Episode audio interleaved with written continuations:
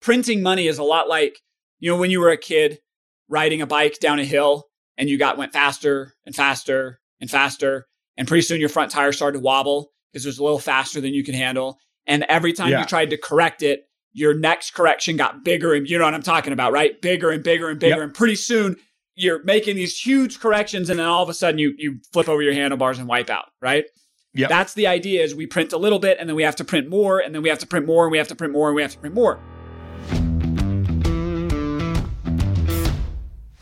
Welcome to the Rise Up Live Free podcast, where we're going to be giving you the exact blueprint to reach financial freedom in 10 years or less, regardless of your age, your income, or your experience. You see, we believe that 97% of traditional financial advice is dangerous, misleading, or outright wrong. And we're here to empower you on how you can use money and cash flow as a tool to create, build, and live a life you love now, rather than having to wait until you're 65. If you're ready to take immediate action, join us over at cashflowtactics.com forward slash podcast. Welcome back, Rise Up Live Free podcast listeners. This is an exciting, very important, and very confusing at times, or at least a lot of misinformation out there about this topic. And Jimmy and I are excited to be on the mic with you guys today, breaking down uh, some of the concepts. But, Jimmy, this concept is wrought with poopy pants, and I wish it should be this way, and it's just not fair. Are we going to leave everybody in a lurch with the result of this conversation is it's just not fair? Or are they going to be able to do something with it at the end of the day? You will leave this podcast. You will go get your food storage and you will go to your bunker right after that. Or you will write your congressman and demand that something change. Yes. Okay? You will go buy a Gadsden flag and you will start protesting. All right. So we're going to take some action. You will s- solve this pl- problem politically. Yes. That's because that's how we operate. All right, Jimmy, welcome to the podcast. Let's dive in. The topic today is inflation. I'm going to throw out a couple numbers. I'm going to talk to you guys about why we decided to bring this up. Okay.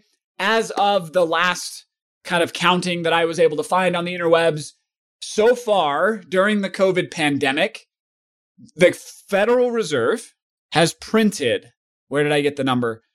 An estimated 3.38 trillion dollars. Okay? If, nice. if you're curious as to how much money that is, Google how much is a trillion dollars and they put it in a visualization of just how much money this is. But the crazy part about it is if you've been in this world with us for any length of time, printing money, stimulus, monetary policy is not a new thing. Uh, and the government's been at this game since 1971. But in just 2020, in less than one year, the Federal Reserve has added. Uh, can I eight- actually, you, that was actually a historical inaccuracy, Bradley. Um, Oh, the first time uh, massive money printing happened was in 1789. Uh, the continental dollar collapsed. The next time was in 1860 when we went off to greenbacks. And then finally, the link between gold and the dollar was finally severed permanent by severed. 1973. Little histo- history moment for you. There you go. So this is not the first time governments have tried to print money, right? Our currency as it exists, yes, since 1971, 1973. Actually started it in China 1500 years ago. I actually used to, before I put this nice thing up, had an array of of uh, a bunch of printed, you know, de- deflated currencies that are inflated currencies, I guess, destroyed currencies from all over the world. This happened on every single continent. Okay, but this year alone, inside the COVID pandemic, the government has added uh, 18%, almost 20% to the monetary base. So of all the money that's ever been printed, 20% of it landed in 2020. And now that's got Wow. people concerned. So we're going to dive in. If that if it doesn't have you concerned, it should, but we're going to talk about all of this. So Jimmy, before we do this, let's back up, okay? Let's define inflation for a second to make sure everybody is is really clear on what's going on because this is where the confusion with inflation starts, okay? Is Yeah. terms and definitions matter. So, what does what do politicians, what do financial advisors, and uh, what do economists, general, regular, run of the mill economists, when they talk about inflation, what are they talking about? And I'm going to use my uh, financial advisor because let's imagine, let's imagine uh, we're talking belly to belly, and I'm going to discuss your financial plan with you. Yes.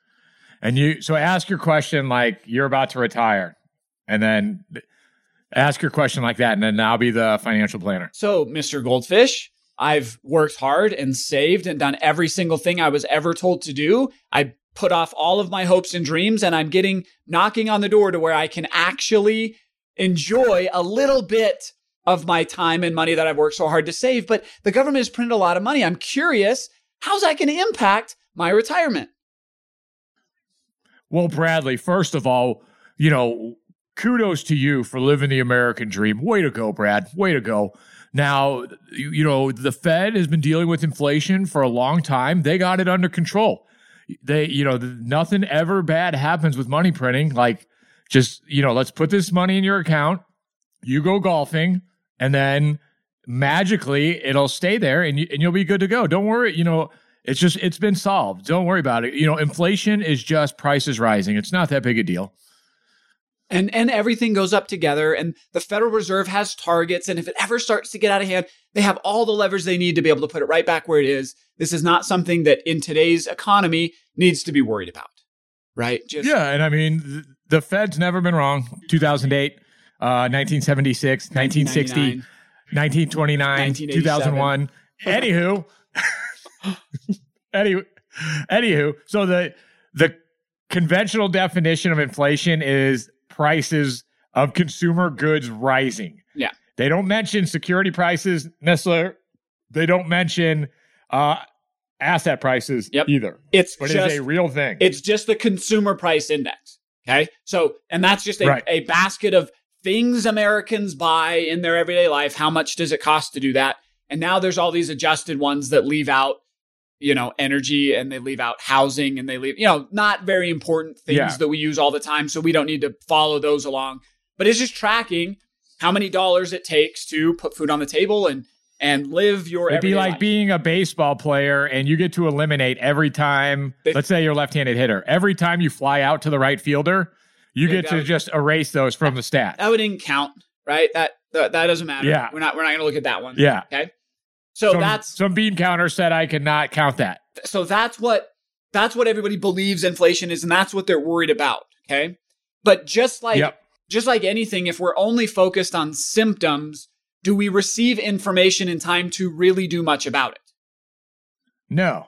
no so rising prices are part of the inflation conversation but they not are not inflation themselves that would be like saying jimmy if you had the flu which doesn't exist anymore apparently but if you had the flu no one says Jimmy is sick with a fever, right?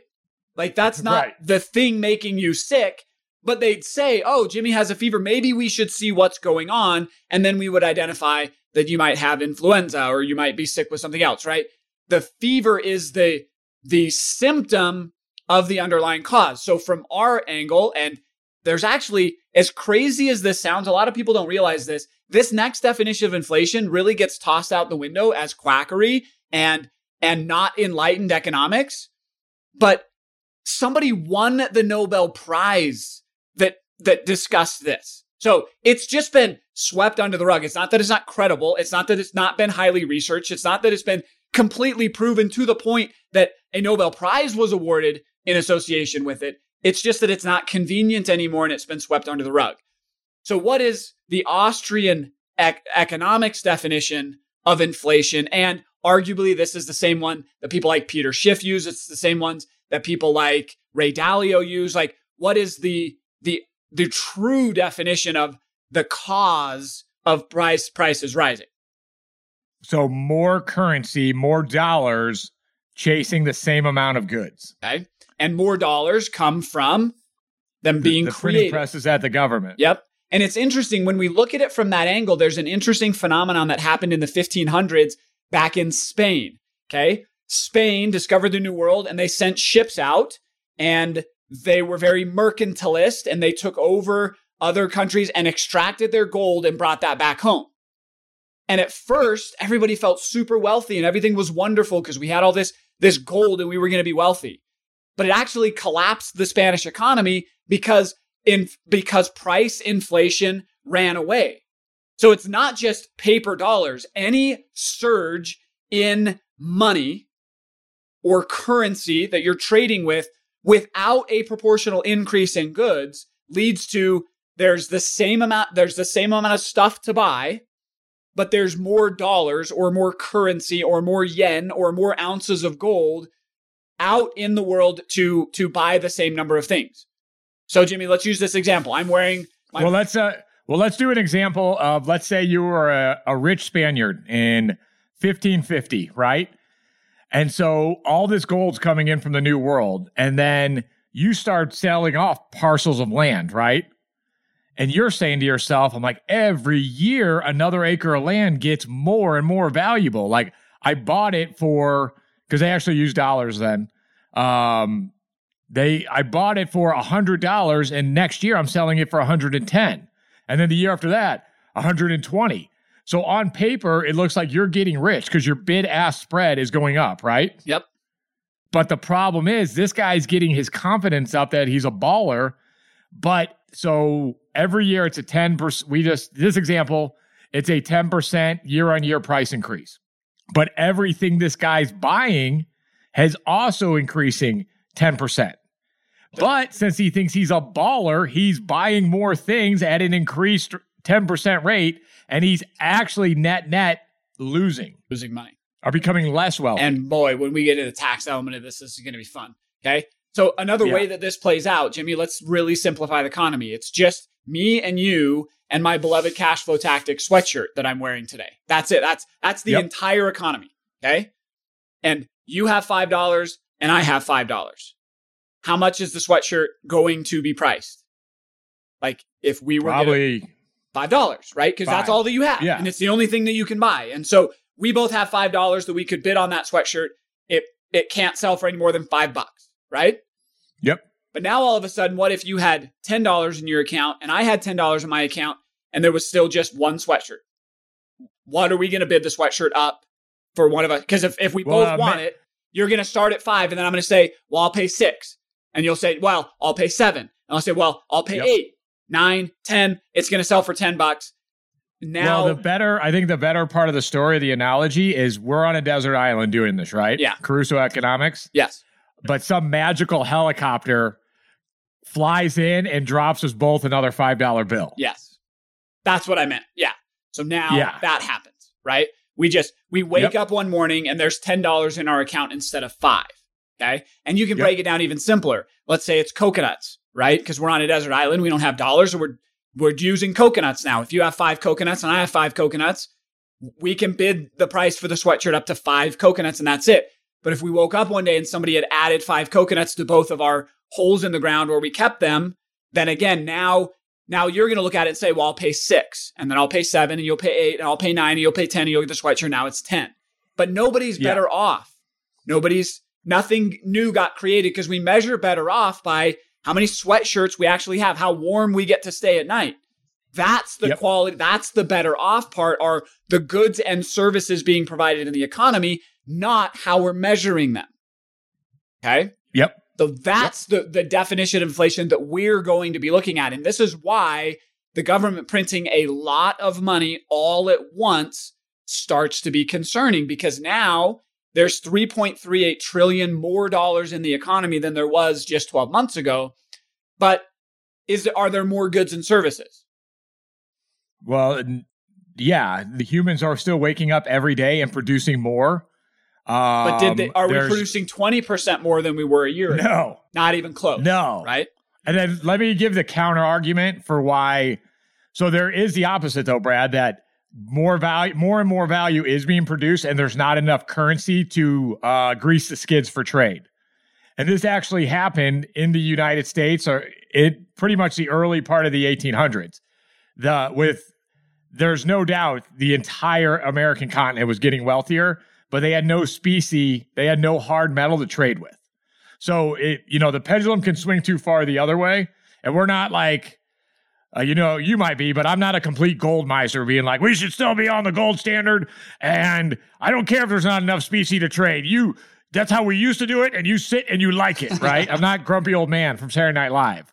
But I do believe when you drop 20% of new currency into the economy, uh, that, you know, here, and then here's our core, our uh, disclaimer like, this has never been tried anymore. So let's say we were to predict something and we got right you know, there'd be a lot of luck involved. Oh, so, or if I look, it's like it's Newton's law. There's always going to be an equal and opposite reaction to anything.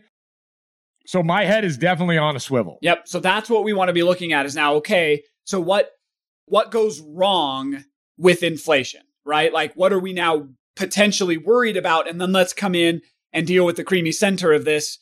That because we now we know what inflation is. Let's define the other yep. side, the extreme side of destructive inflation. And then let's talk about the middle and tease out the rest of the podcast. So, what happens, Jimmy, when inflation runs away? What's the outcome? What's the consequence? Why is it bad to print? Like, so what? They printed $3 trillion.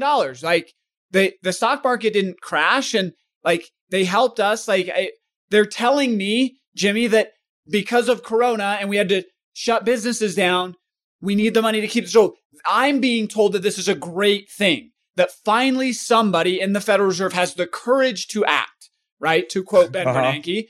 So this is good. Right. This is making it so that we don't have business cycles anymore and we don't have the, like, aren't we just avoiding the Great Depression with this? Maybe. I mean, that's the theory. So what goes uh, wrong with inflation? Because here, well, here was the argument what what happened with COVID is there was going to be gridlock mm-hmm. and businesses fail not because necessarily it has a bad product, but because they're illiquid. Yeah. Cash so crunch. what the central planners did was inject liquidity. Yep. But that's I you and me are not intelligent enough. We are not all knowing enough to say what are the right amount of liquidity is. And what could have happened too is if they could have done nothing and landlords and mortgage and bankers and everybody would have just restructured debt and figured it out on their own. I would say that's probably what you and I would lean towards. And I, yep. I'll be the first to admit, my second quarter would have been absolutely hellacious. Yeah, if that had happened. Bad. It would have sucked. The tenants that we rent to used a lot of the stimulus money to pay their rent, and that that helped, right? But yeah. how does this drastically go wrong, right? Jimmy, you and I just finished rereading. Uh, what's Dalio's book called again? The Big Debt Crisis. Oh, um, so what happened? Big debt. He studied the big debt crises. What happened when this went wrong? So the, I would say there's in recent history there's two horrible examples. Hyperinflation happened in Zimbabwe and that led to a civil war. Hyperinflation led started in Germany, created a power vacuum, and uh, guess who stepped in? Yeah, Hitler, right? You know, then Hitler stepped in. So there and then this is where I think the Austrians are a little too dramatic. Like that is definitely the extreme case and has definitely happened that the current economy, entire currency collapses. So in Germany in the 1930s, people were taking um, what were they? Weimar? What were the, their the currency called? Yeah, it was in the Weimar Republic. I the, I don't remember yeah. the name of the currency though. I well, whatever the currency was, people, thing, but it's not there anymore. Yeah, people were taking these people were taking those dollars, we'll call them dollars, whatever their paper money was, and using them for fires because they were more. It was more. Uh, it was better for them to stay warm to just burn them than to trade them. Yeah, and there's images of women rolling wheelbarrows of of cash to the store to buy a loaf of bread. Right. Yep. Because yep. We, you start this problem. Printing money is a lot like you know when you were a kid riding a bike down a hill and you got went faster and faster and faster. And pretty soon your front tire started to wobble because it was a little faster than you could handle. And every time yeah. you tried to correct it, your next correction got bigger and you know what I'm talking about, right? Bigger and bigger and bigger. Yep. And pretty soon you're you're making these huge corrections and then all of a sudden you you flip over your handlebars and wipe out, right? Yeah. That's the idea is we print a little bit and then we have to print more and then we have to print more and we have to print more and we have to print more to continue to keep the status like addiction. Quo, right? And yeah. that there's two major classes of people that get wiped out inside of inflation. We brought up the person who had saved for retirement, right? Now, if I had a million dollars and I thought that was going to be able to provide enough goods and services for me to retire on, now all of a sudden, that is effectively only $800,000 because now everybody across the entire economy has 20% more dollars and everything's going to go up in 20, 20. So I can only buy 20% or 80% of what I had planned on. So it destroys well, savers. Yeah, let me kind of articulate it in more of a uh, meathead way. Yeah. So I think maybe this will help people understand. But you had a million dollars and you figured that could take care of you for 25 years. Mm-hmm.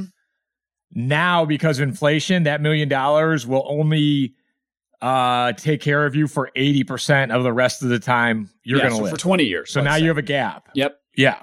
And it's too late to do much about it because you're already old. You're already retiring. You're already well. Exiting, you're shutting it down, right? Yeah. Okay. So so savers, anybody that saved up capital, um, is hurt by that. The other group of people that are significantly hurt by that are those whose income they're not in control of their income. Okay. Typically, this is the lower class, but even I would argue the middle class is in the same boat as well. They don't they don't get to control what they charge for their labor very much. And so as asset prices rise, we're seeing this right now. Home prices in some markets this year jumped almost magically 20%. But if I'm still making the same salary because my business, the, the business I work for isn't overnight that much more profitable, they're still working through the honey as, oh, yeah, the, oh, I don't think we gave this. Oh, you want to go into the, the Cantillon effect? In, in just a second. Yeah. Well, yeah, okay. I think it'll make this more sense. But until everything changes, the house price may rise, but my income hasn't. Now my savings, right. I saved up a down payment and I thought I was going to be able to buy a house. Now I can't because my savings aren't worth as much. And now I don't have enough income to cover the mortgage payment either. And so now I, as just earning wages, so wage earners are also wiped out when inflation gets out of hand, right? Yeah, anybody with like a fixed income whose income is not going to be able to proportionally rise with the amount of dollars yep. uh, that have just been thrown into the economy. Okay. So, Jimmy, but why we're, we're already alluding to this point of an uneven distribution. Why why does this cause problems? If everybody got if we put the money into the economy, why didn't it fix everything or rise all at the same point? Like why don't my investments go up and my income go up and bread at the grocery store all go up at the same time? Because it's just impossible. That's not how it works. Well, but the central planner told me that it does because money is like they're smart and they know what they're doing and there's no possible downside to this. So why are they wrong when they're telling me, don't worry about it. This is going to help you. But look, like I'm a saver and I'm a wage earner. How in the world is this like, why, why are they wrong when they're telling me that? Okay. So we need to go into, Can't. we're going to have to, I'm going to have to put on my smart voice, right? we're going to have to talk about an economic phenomenon called the it's French, so I'm going to struggle to pronounce it, but it's the Cantillon effect. Um, and then I actually have Wikipedia up so we can read through it, right? You ready for a definition? Let's do it. Okay. I'm actually on Mises.com to get this.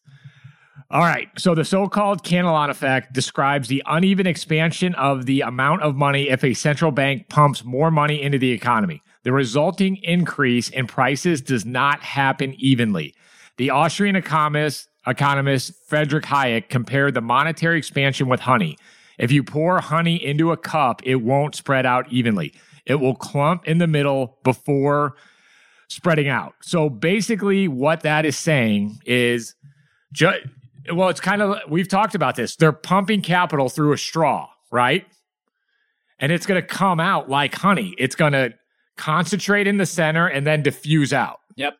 Okay, so now we're getting into some interesting conversation. This is, if you've been tuning out, like wake back up, pay attention again, because this is no one ever tunes out on the Rise Up Live Free podcast. It's so riveting the entire time. This is where it starts to get interesting. So, Jimmy, they can't just evenly peanut butter spread money across the economy, right? They can't just scoop it peanut butter on their knife and spread it nice and even across the bread of the economy right? It's like that's kind. Of, I mean, that's the inherent flaw in, in central planning. Is that is there not? So how does Jimmy the when the the government right this very very generic term of the government how do they get money into the economy? What's the mechanic? They sell they sell treasury bonds. Okay. So the government actually isn't allowed to print money. The Federal Reserve prints money, which is Right. an independent entity. So what the Treasury does is Treasury says, we need more money in the economy. So they sell bonds. And a bond is a loan. They say, I I want to borrow money so that we can then go do things inside of the economy and we'll pay you an interest rate and then pay you your money back later, just like any company would borrow money. Just like you borrow money for a house, right? Okay. So they issue bonds and the Federal Reserve buys them and gives them dollars in exchange for it. Now the government has dollars and can go do things in the economy. And this bond is really just an IOU that they kind of pulled out of their pants. it- that's it. They just has no it. value backing it, has nothing backing it. Yeah, Dumb and Dumber style. They just wrote IOU a hundred thousand dollars, right? That's a car. You might Yeah. hold on to that one. Okay. And then now they have dollars to then go transact in the economy. And where do those dollars end up first? Well, so that's the issue. Okay, you got well, I traded a treasury bond for a dollar. Now, how do I get the dollar, those new dollars into the economy? Yep. And generally they do it through uh they do it through lending. Yep. They have to go to the banks to then distribute the cash. Yes. So now those dollars, now the the treasury bonds become the the. Have you ever heard of the treasury window or the treasury rate? Those types of things. This is now the rate at which banks can get access to this new newly created capital, and it goes to a bank next. Yep. Okay. This is why the financial sector has one of the largest lobbyist groups out there because they're really close to the printing press. Okay. It Right. also goes out through connected companies and corporations, right? C- government contracts, government contractors. Like anytime they say, hey, we're going to rebuild a freeway, guess who gets the money first? Yeah. The contractor It also goes out on the freeway. It also goes out through medicine and welfare payments and all this stuff. Okay. So we've got to follow that trail of money, right? So it goes to a bank. But now what does a bank want? What does a bank do with it? A bank is in the business Well, of the creating loans. the bank has to lend it out to make to make their arbitrage on it. So so somebody has to come in and borrow that money, right? And usually this is generally real estate, okay? Or businesses now have access to capital that didn't exist before. So now it's gone to the bankers and now it's gone to those who own assets that have the ability to borrow money.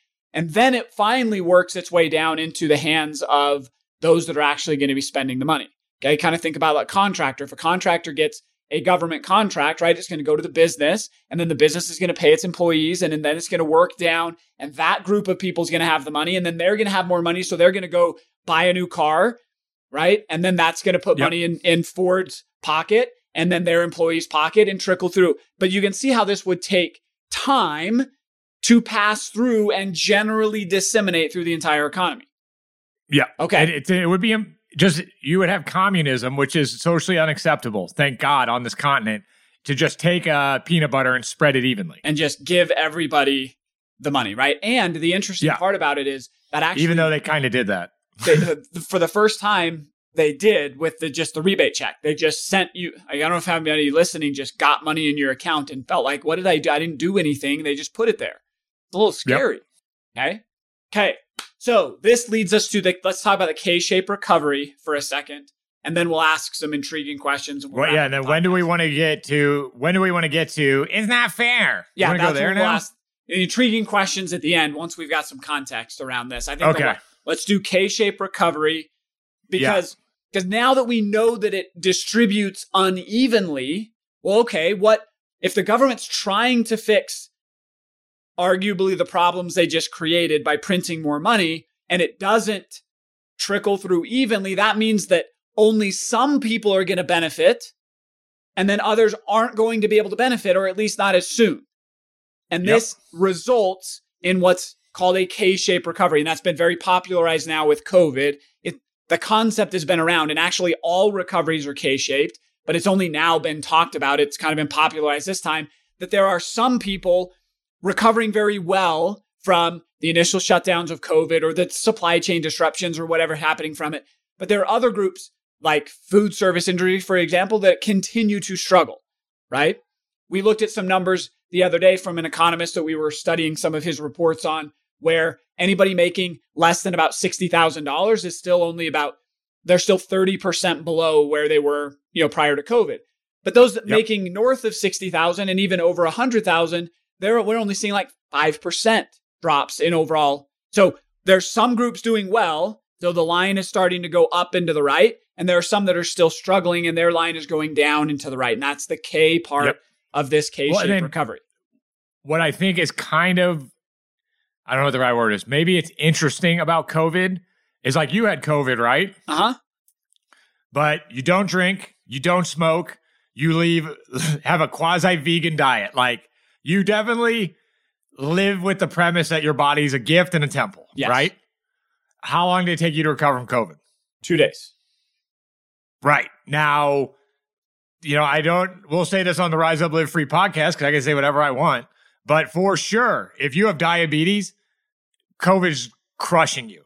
If you have pre existing condition like uh, obesity, destroying you. Yep.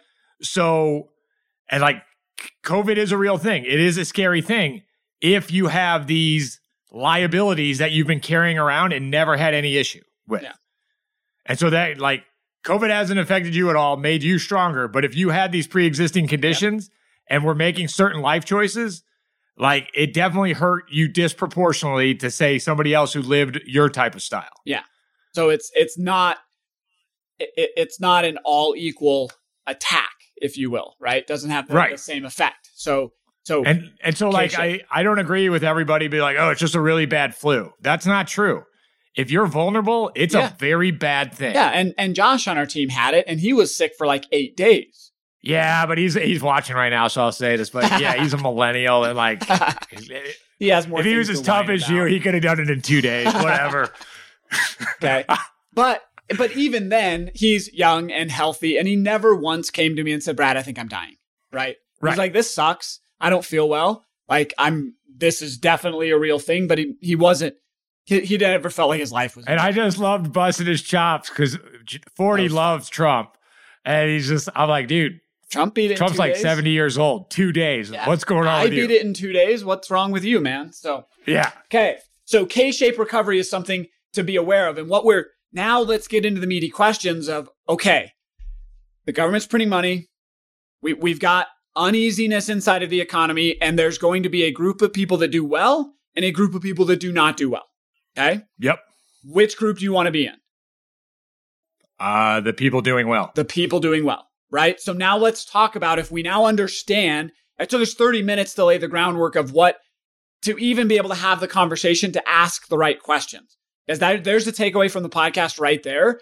You have to lay a deep enough foundation to even be able to ask the right question right? If you just take the questions that are given to you by your local politician or the major n- news or outlet, your local financial planner or your goldfish advisor, don't for, yeah, don't forget about me. You're not going to get you're not going to get very good answers.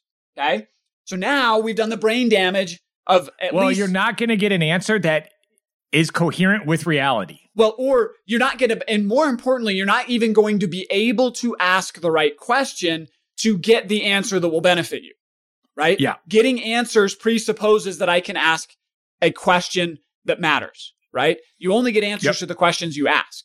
Not, not, you can't get an answer that you, if you don't ask the right question, you can't get it correctly. Okay. Yeah. If you don't know what map you're walking on, like, it doesn't really, you have no idea where you're going. It doesn't help. All right. So, with this, what are some of the questions we should be asking that we want to look for answers to. Jimmy, where do you want to well, start? let me well, let's just start like when you and me first discovered this cuz we discovered it we weren't besties yet, but I think we were kind of figuring this out at we the were, same time. We were flirting. We'll say that. For like, yeah. we had a man crush and maybe we were flirting a little bit and uh, trying to figure out and, how where this is going to go. And then I went like, "Oh my god, this is it's a rigged system. It's so unfair. Like this is bullshit." And you know what that got me? Guess which line that got me on on the K down into the right. The lower end. And yeah. so finally, I just had a, I had like a flashback of my uncle, like when I was a kid, and me and my cousin fighting, and like my cousin punched me in the face, and I was angry, and my uncle was like, because you know I come from a family of kind of Irish smartasses, and he was like, "What are you angry about? Like, don't get angry, just get even." Mm-hmm. And so that got me. I was just saying to myself, like, I can sit here, I can get angry, or I can get even, and I can just start playing the game the way it's being played. And you don't get points for playing for being saying I'm playing the most fair game. No points allowed in that. And so you got two choices. You can get angry or you can get even. And you can start playing the game and leveraging the system. And be, so Yes. Now, my, and, and, no one will get on their soapbox and le- yell louder about this than I will. Like, if you want to get in debate to me about, like Jimmy, like you said, I'm much more of a gold bug. I'm much more of a gold standard. I'm much more of wealth is created by by prices going down. The number amount of specie doesn't matter. We'll just make smaller fractions of it, and we can always create enough and move it around. That's not an argument to me anymore. And in fact, the more productive we become as a society. Brad Justin Duro's cryptocurrency, if in case you were wondering. Okay. Anywho. But the more productive we get, the cheaper things should be because we're better at it. Like it should be easier yep. to make stuff because we're smarter now, right? So things going up is not a, a good thing. We got to do a whole podcast on the whole the benefits of deflation.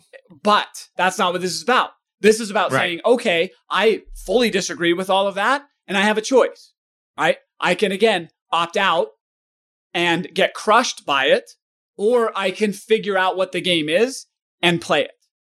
Yeah, you could go Mr. Money Mustache and you could go get your food storage and you could go build a, a wigwam in the mountains of Utah. And you're a pretty, you know, well adjusted guy. I'm sure that you'd be plenty happy up there. And so, but what we're talking about here is let's be on the upper end of that K. So, Jimmy, knowing that money trickles through the economy differently and where the money trickles to, how does one get in line first? you align, you get yourself as close to those printing presses as possibly can. Okay.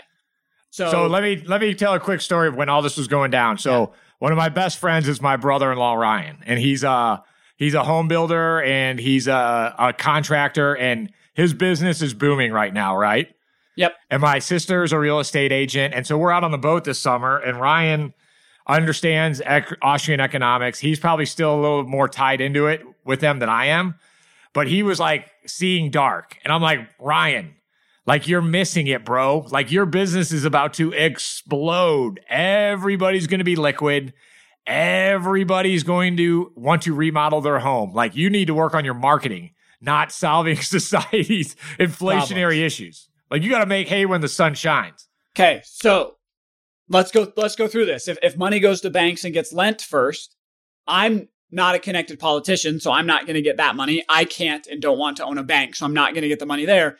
But yep. this conversation of how do we align, okay? One real simple way for the very average person to align is to buy real estate. Because one of the easiest things for a bank to lend on is the acquisition of an asset like real estate.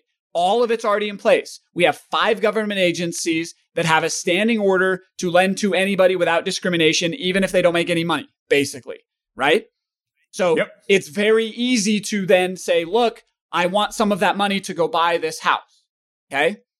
And as we do that, we can then be the ones entering the market first rather than being the saver that's like, oh, everything prices just went up 20%. I guess I better save more and then try to catch back up. Like we can get in front of that by uh, having access to the assets that are then going to go up. I'd rather the asset than the cash because the asset goes up and the cash goes down. Right. Yep. And then I'm always chasing my tail if I'm trying to just do it through cash. And that debt, like if we look at the last 30 years, has the dollar gained strength or got less in value? And and there's plenty of evidence out there that it's about 98% deflated from when we went off the gold standard. So that already. last that last 10 years of your 30 year mortgage, you're paying the government da- back with worthless dollars. With the inflated, because now it's trickled through and everybody's wages have gone up, all of that. My income has gone yeah. up, but my payment stays exactly the same. Yeah. Okay? And so your rent is most likely going to go up. Now, it just, I don't know if your buying power is going to go up, but your expenses will go down because that bank wants their mortgage back in worthless dollars, which is why we think banks are suckers. Well, they're, Anywho, that's they're. They're suckers on the back end. They're super smart on the front end because they're get, they're right. getting the money before I even get it. Okay. Yeah. So what's another way though, Jimmy? You mentioned it with your brother-in-law, right? So the other way is eventually this money will work its way in and people will start like the stock market went up. Oh, cool. Since the stock market's going up, I don't need to save as much money. I can go spend it. That's the And whole idea. So that's the, wealth other effect. part of the the Cantillon effect is people think they're wealthier and they're not. So the wealth effect, this is now actually like touted as a thing that that like ec- economics people should use to create public policy is if I just make you feel wealthier, you'll spend more money and by spend consuming, you'll protect us all. So so those that are spurred to consumption, if I then also have a business that's first in line when somebody feels like they're wealthier, then now I can I can accept those dollars and bring them into my economy. Yes? Right. Okay, so like you said, home renovation is one that's huge because everybody's like, "Oh, the first thing I want to do with my my stimulus check or my tax return is remodel the kitchen, remodel the bathroom." Right? That's one Yeah, place and that they're people want to put money to it.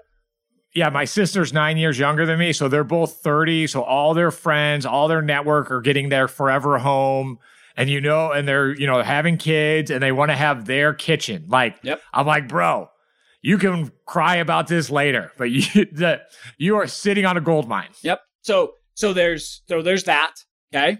Um one one thing we see is is education and coaching and those types of things, right? Somebody wants to learn a new skill. They they have money, they want to make an investment in themselves, right? Those are great businesses to be out in front of. What would be other things that come to mind? Jimmy to say Well, like, there's going to be a lot of real estate transactions happening. So, real estate buy and sell agents? real estate. Yep. yep, real estate investors, Advisors mortgage brokers are killing. Our boy Peter Skaggs is killing it. suckers in a trip in Mexico right now. Okay. Right. So, so another big thing to be aware of in inflation is a lot of people. Jimmy, notice we didn't mention everybody sh- that's listening to this should go buy gold. Does No. gold protect us from inflation? Let's talk about that for a second. Yeah, it's a hedge. For sure.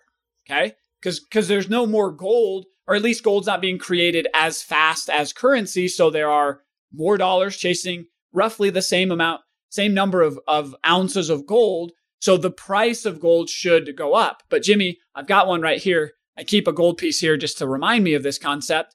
But this gold piece, it, it you know, it's probably fifteen hundred dollars right now. If it's magically worth twenty five hundred dollars, am I any wealthier? No, you're gonna like you, we've done a podcast on this. You're gonna go buy a nice suit and a nice pair of shoes with it. over the long run, it's it's going to preserve my purchasing power, which is important when it comes to protection. But Jimmy, at Cashflow Tactics, our primary objective is to help people become financially free in 10 years or less, not remain in a state of homeostasis, right? Yeah. Protecting wealth is key, but w- if I had to focus, if I'm broke, if I'm not where I want to be financially, if I still am trading my time for dollars, if I'm not in, if I don't own my time yet, I am much more concerned about not just preserving the mediocre purchasing power that I have. I'm concerned about creating wealth. Gold doesn't create any wealth. You're not going to be richer than, than you are now. Again, over the long run, barring short term. And this is, is why if you've ever asked yourself the question, well, if gold is so good, why is somebody selling it to me? Ah, it's because they figured this out. They realized that income, money flowing is one of the most important pieces to protecting against inflation. Because if I can be providing a valuable good and service that is in demand as prices change, mine can change along with it. And I can preserve not just my purchasing power of my savings, but I can protect my future streams of income as well. So Well, those yeah, you got to get yourself on the top part of that K. and it's it's through owning assets okay and it's through production being a productive member of society those two things in the right sectors are what can keep us on the upper end of that k Yeah. Agreed? And so I got another family story. So my parents are retiring, and of course, and they're plugged in enough to know that this is hurting them, right? yep And so, you know, my mom, of course, is angry. And I'm just like, you can get angry or you can get even. Yep. And like the other, and my sister would be like, well, what should we be doing? I'm like, selling, sell, sell, sell, sell to whoever's near the printing presses, sell stuff to older people, sell stuff to retirees, sell stuff to uh, lower income people who are getting uh, welfare checks. Sell, sell, sell, create more value. Yes. Bring those new, be on the earlier end of the money coming into the economy, right? Don't wait until the very end to get it in your social security payment, right? Yeah, but like watching Fox News every night and expecting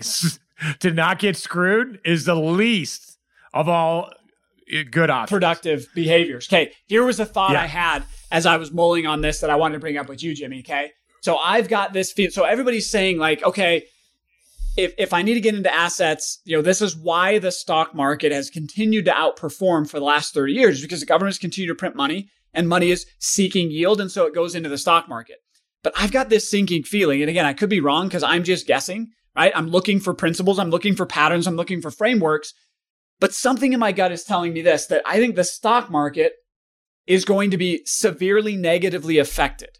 It's not going to be an asset class where this inflationary boom benefits it. And this is why. To me, it has nothing to do with the companies. It has nothing to do with future employment. It has nothing to do at all with the actual health of the economy. Because, Jimmy, how long do you think it's been since the stock market has actually measured the health of the economy? 100 years? Decades. Like At- never? like I- a really long time. But that's what we pretend, Yeah. right? As the S&P goes, it's measuring the, the health of the economy. But I look at it as this is the participants in the stock market are going to be the determining factor. Like, because we have supply and demand. Supply and Right. demand is what determines price, right? We have a huge supply of dollars, okay? But will the demand remain strong in the stock market? And I have a couple of thoughts around this, but the fact that the greatest demand for Wall Street products comes from the excess savings of the middle class, right? Everybody's Yeah. pre programmed to put their money into their 401k account and leave it there for the next 40 years. So it stabilizes demand. It was brilliant by Wall Street to have a 40 year horizon on your retirement account because money can only go one way for a really long time. But if the middle class is not on the upper end of the K recovery, which is becoming more and more evident all the time, right? Then what happens to the demand for Wall Street products? I mean, they can keep goosing it if all they're trying to do is, you know, say the S and P is a determinant of success. They can keep goosing it, but the buying. So the problem is, But but can the, everybody, can the Federal Reserve, at least as it stands right now, go directly buy the S&P 500 or shares of public companies?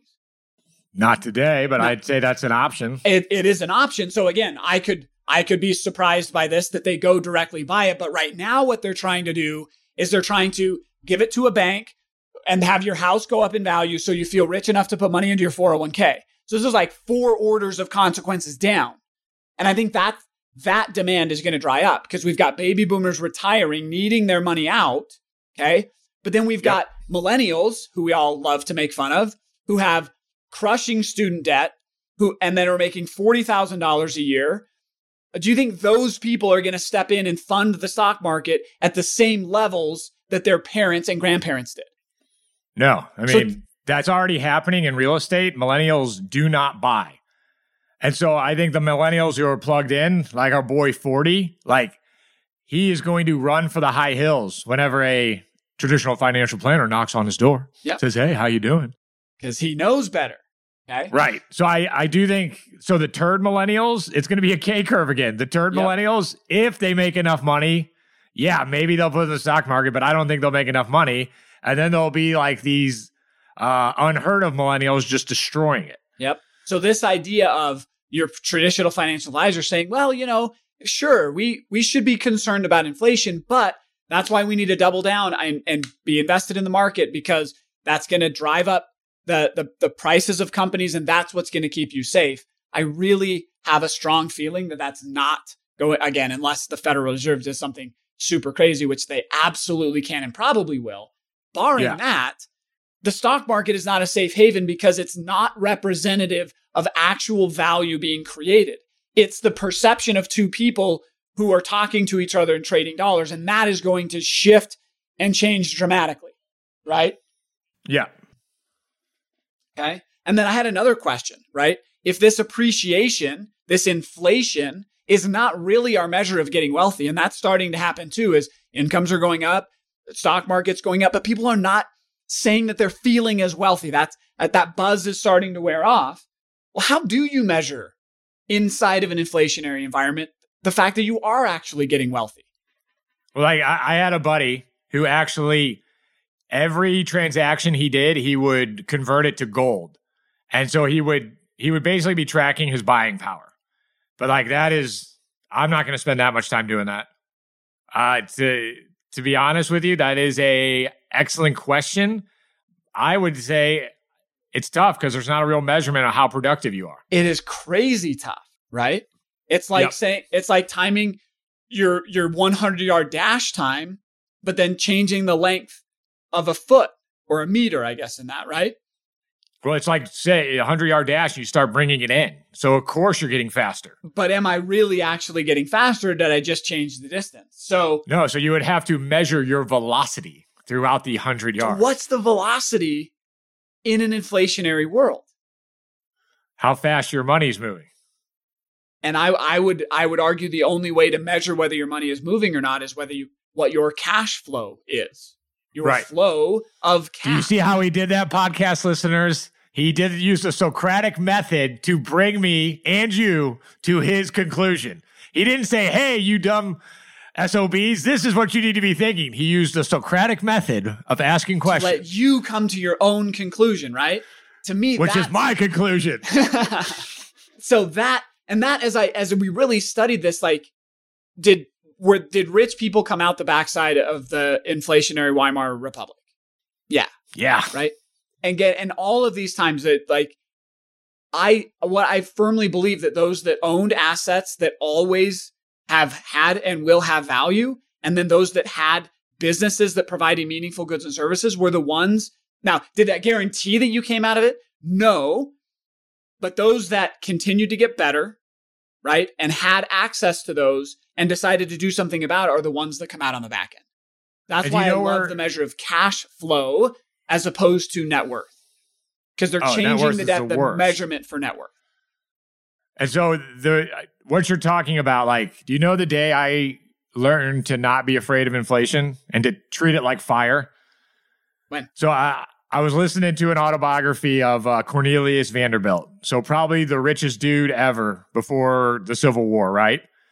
And so when we went to greenbacks, pretty much taking us off the gold standard to fight the Civil War, the Austrian theory would say that all the wealthy people should have lost their mind and protested and like, I hate you, Lincoln. No, we're not fighting yeah, this war. Because they right? had savings that they knew were going to be destroyed by it, right? Yes. That's not what they did. Nope. You know what they did?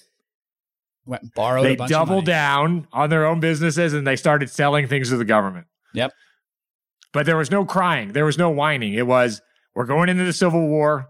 Uh, I'm going to sell things to people who are now liquid with these greenbacks. Yep. And and that's the thing. If you're not in front of this on the upper end of the K curve, what's going to happen to you is you're not going to be able to afford the assets they're going to protect you. Like it, it will. You'll wake up and it will surprise you the gap between saying, "Okay, I, I'm ready to not spend all my money on lattes every morning, and I'm ready to get after investing," but now it's we can't even make a difference. It's moving, you know, it's like running alongside a train. Eventually it's going to be moving faster than you can work to keep up with it, to be able to jump over to it. So this is the thought I had is well, then let creation. me go ahead. Let me I, I'm gonna cut you off on that one. Like, look, whether government's printing money, whether something other nefarious is happening, life's on a K curve, dude. Like the parable of the talents, how often every other podcast we bring this up, but to those have more, more will will be given. It's the Pareto analysis. 80% of the wealth will always be held by 20. And then, quite frankly, what is 80% of the next 20? Pareto principle really means 97 3. When and so boil it all the way down. Yeah, you got two choices. You can sit and whine and say, This isn't fair. Like my five year old Tommy, we have two bad words in our family it's wait, and of course, all the common curse words, and fair. Like everything. He's like, That's not fair. And like, I, I, I will wash your mouth out with soap if you come to me with an expectation that this house or life is fair. It's like, it's not it's fair not. that you live with us. It's not fair that you're an American. Like, so you could either, if you're because the Austrians, my problem with them is they're like, this isn't fair. Like, you know, everybody knows that. Like, so get on with it. Okay. So where yes, a thousand percent yes. Okay. And so where I was trying to wrap up my thought there though was my initial reading when I started dive into inflation back in like 2004 was well, I just need to buy a bunch of gold. and I need to buy a bunch of real estate. I need to invest, invest, invest, invest. Without answering the question, do I even have enough capital to make a difference in the first place? So what if I take my, you know, $8 an hour campus job, you know, doing, I did accounting for the, the you know, like that doesn't matter. But what really keeps us in the cycle is income creation is what allows for borrowing, right?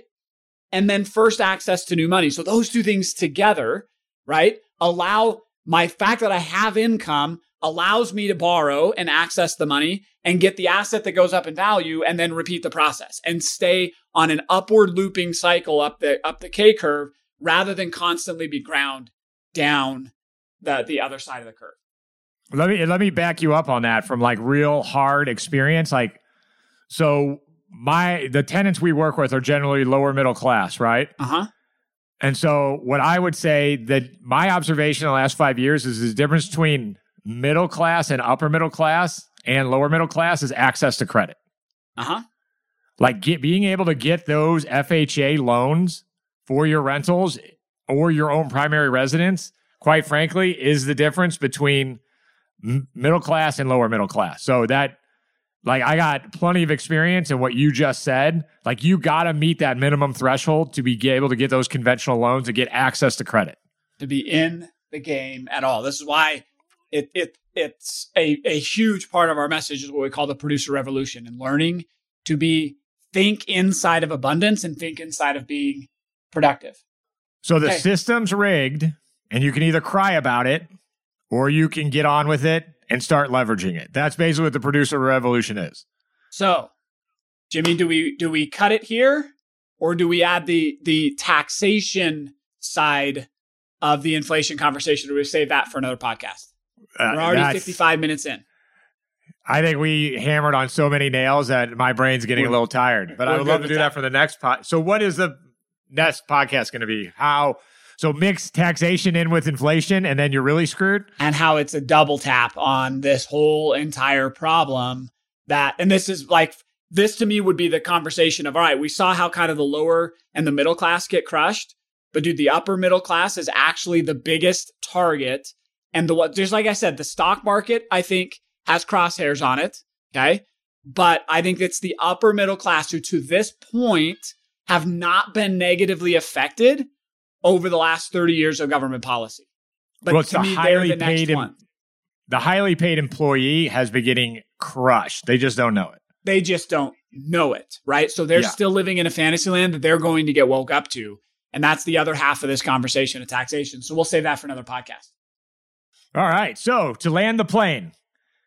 Yeah, man. It's an unfair system. It sucks. If you look around at nature, yeah, nature's beautiful, but a lot of things in nature can kill you too. So humans have been dealing with uh unfair systems for around what do you think, a million years? Since the existence of time. So, all right, everybody agrees that part of being a human is you have to deal with a rigged, unfair system. And we all wish it wasn't that way, but it is. So, you got to learn what you have to learn to make sure you flourish in this rigged system. Yep. And what you need to learn if we're talking wealth, I think we hit on three key points. Cash flow is the new measurement, not net worth. They're changing the metric. You're not as fast as you think you are. Cash flow is our metric. And then the, the arrows in our quiver, we have to understand debt and taxes. To truly understand wealth today, we can't just understand savings like we could in the past. We have to understand debt and taxes or it will crush us. That's why we spend an hour with you helping you understand the beginnings of one of those of, uh, of debt. And we'll always continue to bring you this relevant, timely, very unpopular information because, well, it's fun for us. But this podcast alone, quite frankly, is why traditional finances is just so bad because they're not even going to they're not even to touch on this. No, what who you think is a financial expert can't hang in this conversation because they're just a very tr- tr- well trained well, Brad, you know, to learn this would take a lot of time, and like I got new Netflix downloads to c- look at every day, and I got and, tests. You know, I've got tests to take, so I can put I initials secure, after yeah. my name that make you seem like I'm really smart and know what I'm doing. And the uh, the NBA starting back up again, and hockey starting back up. So like anytime after seven to listen to a podcast or Ain't learn about this. And then there's ESPN radio, so I can't listen to a podcast while I'm uh, lifting or running when I do do my 20 minutes of like uh, generic granny curls. But yeah, uh, this is tough. All right, I think we are officially spiraling. So let's call it there. If you want to change this, the place to get started is you have to have a roadmap and you have to know what is is. We designed a five day challenge specifically to help you understand what is is inside of your financial activities. So jump in the game, cashflowtactics.com forward slash challenge in five short days, 20 minutes a day. We will show you what is is and then open up the path for how to be on the upper end of that K curve. See you there if you've not we, taken us up on that challenge. And we'll uh, join us. Well, here's the, the other podcast. thing, Brad, you're not talking about. Like, we still got 21 people on this Facebook Live. You get access to the after show for coming in the free Facebook group. All right, so that ends the podcast. Let's uh let's jump. Now we'll get into the real stuff. Brian says no one's got time for that. Eddie Alvarez, I know they are starting to buy. They are already making signals that they're just going to buy securities directly. Oh my gosh, could you could you imagine what the world is going to look like if the Fed owns like 20% of the stock market? Like, oh my gosh. Hopefully, you guys all enjoyed it. Get back to your day of being productive instead of uh, sedating, and uh, we'll we'll talk to you guys next time.